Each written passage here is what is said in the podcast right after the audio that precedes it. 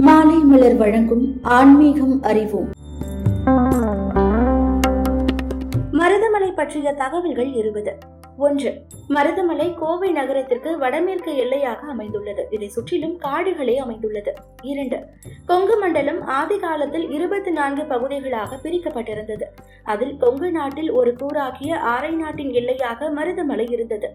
மூன்று மருதமலை மிக பழம்பெருமையுள்ளது என்பதற்கு நிறைய ஆதாரங்களும் கல்வெட்டுகள் புராணங்கள் ஆகியவையும் சான்றாக உள்ளது. நான்கு. சுமார் எண்ணூறு ஆண்டுகளுக்கு முன்பு மருதமலையான் மருதாச்சலம் மருதன் போன்ற பெயர்கள் கோவை மாவட்டத்தில் அதிலும் மருதமலை அமைந்துள்ள அடிவார பகுதி நாடாகிய ஆரை நாட்டில் வழங்கி வந்திருக்கிறது. ஐந்து. கச்சியப்ப முனிவரால் கூறப்பட்ட மருதமலைக்கும் இன்றைக்கு நாம் பார்க்கும் மருதமலைக்கும் நிறைய வித்தியாசங்கள் உள்ளது.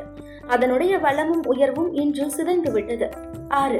விஷ்ணு முதல் இந்திராதி தேவர்களும் ஒரு காலத்திலே மருதமலைக்கு வந்து முருகனிடம் வரம் வேண்டி காத்திருந்தார்கள் என்பதற்கான கதையும் புராண சான்றும் இருக்கிறது. ஏழு. தவ யோகிகளும் ஞானிகளும் தவத்திற்காகவும் சாகாத ஜீவ சக்தி பெற்ற கல்ப மூலிகைகளுக்காகவும் மருதமலையில் வந்து தங்கியிருந்தனர். எட்டு. காமதேனு வந்து உலாவி பசியார மேய்ந்து மருத மருத்து அடியிலே இருந்து மருத தீர்த்தம் பருகி இருக்கிறது. ஒன்பது. மருதமலை பல்வேறு தீர்த்த மகிமை கொண்டது. மருத தீர்த்தம் அர்ஜுன தீர்த்தம் கந்த தீர்த்தம் அனுமன் தீர்த்தம் சரவண பொய்கை ஆகியவைகள் மருதமலையிலே இருந்ததற்கான சான்றுகள் இருக்கிறது. பத்து. சரவண பொய்கை என்பது மருதமலை முருகன் சன்னதியில் நேர்மேற்கு இரண்டு மைல் தூரம் நடந்தால் இன்றும் இருக்கிறது. பதினொன்று. அனுமன் தீர்த்தம் என்பது முருகப்பெருமான் கோவிலில் இருந்து வடமேற்கே மூன்று மைல் தூரம் சென்று உச்சிப்பிள்ளையார் கோவிலின் கீழ் சரிவில் உள்ளது. பனிரெண்டு. மருதமலையில் தீர்த்தங்கள் மட்டுமின்றி ஆங்காங்கே நிறைய ஊற்றுகளும் இருந்திருக்கின்றன. இப்பொழுது இருக்கிற இடும்பன் கோவிலின் நேர் தெற்கே வக்கன் ஊற்று ஒன்று இருந்திருக்கிறது. இன்னும் பெயர் தெரியாத ஊற்றுகள் ஆங்காங்கே இருந்திருக்கிறது. மருதமலையில் சாகாத மூலிகைகளும் கல்ப விருட்சங்களும் வளர்ந்து சஞ்சீவிகளின் காற்றுப்பட்டு அதில் உள்ள தீர்த்தங்களும் அமிர்தம் பொருந்தியதாகவும் உடல் பிணி மனப்பிணி கர்மப்பிணி இவைகளை தீர்ப்பதாகவும் இருந்தது. பதினான்கு. இரவிலே மின்னலென பிரகாசித்து இரவை ஜொலிக்க வைத்துக் கொண்டிருந்த ஜோதி விருட்சங்களும் அடர்ந்த இருளிலே பொன்னிறமாக ஒளிரும் ஜோதி புற்களும் நாகநந்தா நாகதாளி போன்றவைகளும் மருதமலையில் ஒரு காலத்தில் செழித்து வளர்ந்து கிடந்தன. நாகதாளிகள் கனிகள் பாம்பு போல படமெடுத்த வண்ணம் காய்த்து கனிந்து நீண்டிருப்பதைக் கண்டு மயிலினங்கள் நாகப்பாம்பு குட்டிகள் படமெடுத்து நிற்கிறதென்று நினைத்து ஓடி வந்து கொத்துமா. பதினைந்து. மருதமலை ஒரு மருந்து மலையாக இருந்தது என்றும் சில கதைகள் உண்டு.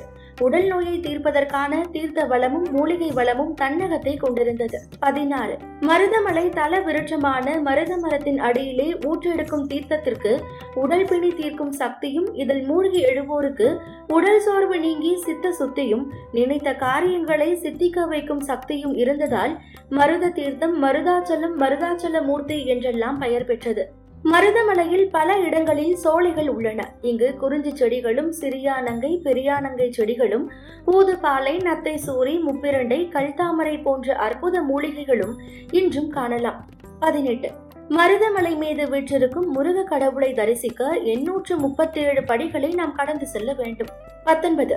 முருக தரிசனத்திற்காக நாம் பேருந்தை விட்டு இறங்கியதும் நேரே முருகனின் சன்னதிக்கு செல்லும் முன் வள்ளியம்மன் திண்டு என்கிற வள்ளியம்மன் ஆலயத்திற்கு சென்று முருகனுடைய நாயகியான வள்ளியம்மனை வழிபட்டு செல்ல வேண்டியது அவசியம். இருபது. பாம்பட்டி சித்தர் என்பவர் சித்தர்களில் முக்கியமானவர். மருதமலை வளமும் பெயரும் நிலைக்க இவர் சமாதி கொண்டது ஒரு காரணமாகும். இவர் சன்னதிக்கு இன்றும் நாள்தோறும் ஒரு பெரும் வயது முதிர்ந்த பாம்பு வந்து பாலும் பழமும் சாப்பிட்டு செல்கிறது. இக்கோவிலை வழிபடுபவர்கள் சித்த சுத்தி மன அமைதி எதிலும் பூரணத்துவம் பெறுகின்றனர்.